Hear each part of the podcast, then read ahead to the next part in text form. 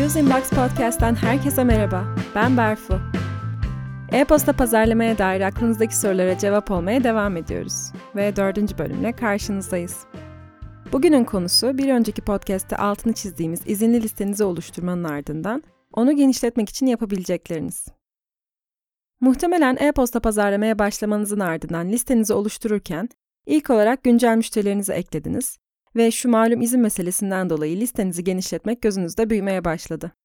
Oysa fırsatları doğru kullanarak organik şekilde alıcı portföyünüzü genişletmek düşündüğünüz kadar zor olmayabilir.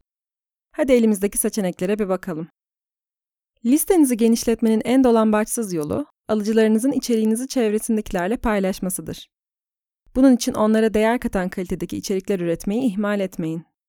Üstelik bunu yaptıktan sonra oturup alıcılarınızın size her gün yeni aboneler getirmesini beklemekten fazlasını da yapabilirsiniz. Mesela aboneleriniz arasında küçük çekilişler düzenleyebilir, onlarla indirim kodları paylaşabilirsiniz. Ayrıca e-postalarınıza yönlendirildikleri adresler için bir abone ol butonu eklemeyi de unutmayın. Bir diğer yol farklı abonelik modelleri oluşturmanızdır. Listenizdeki bütün alıcılar aynı türdeki içeriklere aynı sıklıkla ulaşmak istemeyebilir. Bunun için alt listeler ve gruplamalar oluşturmanız onlara alacakları içerikle ilgili daha fazla kontrol verir ve bu da onları abone olmaya teşvik eder. Aynı zamanda örneğin çok fazla e-posta aldığı için abonelikten çıkmayı düşünen bir alıcınız da bunun yerine abonelik tercihlerini güncellemeyi tercih edebilir. Listenizi genişletirken fonksiyonelliğini korumanın önemi de oldukça büyüktür. Düzenli olarak listenizi aktif olmayan alıcılardan arındırmanız, cevap alma oranlarını yükselteceği için daha hedefe odaklı olmanızı ve böylece daha fazla yatırım karlılığı elde etmenizi sağlar. Inbox bunu sizin için düzenli olarak takip eder ve aktif olmayan alıcıları size raporlar. Ayrıca bu alıcı grubunu silmeden önce yapabileceğiniz şeyler de var. Örneğin daha kişiselleştirilmiş e-postalarla ilgilerini tekrar çekmeyi deneyebilirsiniz. Bir diğer liste genişletme yolu da çalışanlarınızın e-posta imzalarında abone ol seçeneğini bulundurmanızdır. Şu basit kuralı unutmayın. Gelecekteki satışlarınızın %80'i şimdiki müşterilerinizin %20'sinden doğacaktır. Bu yüzden her gün iş amaçlı pek çok yazışma yapan çalışanlarınızın e-posta imzalarına bunu eklemeniz pek çok insanı abone listenize katabilir. Şimdiye kadar bahsettiklerimiz daha çok e-posta içinde yapabileceklerimize dairdi. Şimdi ise içeriğinizle ve diğer sosyal kanallarınızda neler yapabileceğinize bakalım. Burada uygulanabilecek taktiklerden biri, indirmek için abone olmayı gerektiren değerli bir içeriğin dağıtımı olabilir.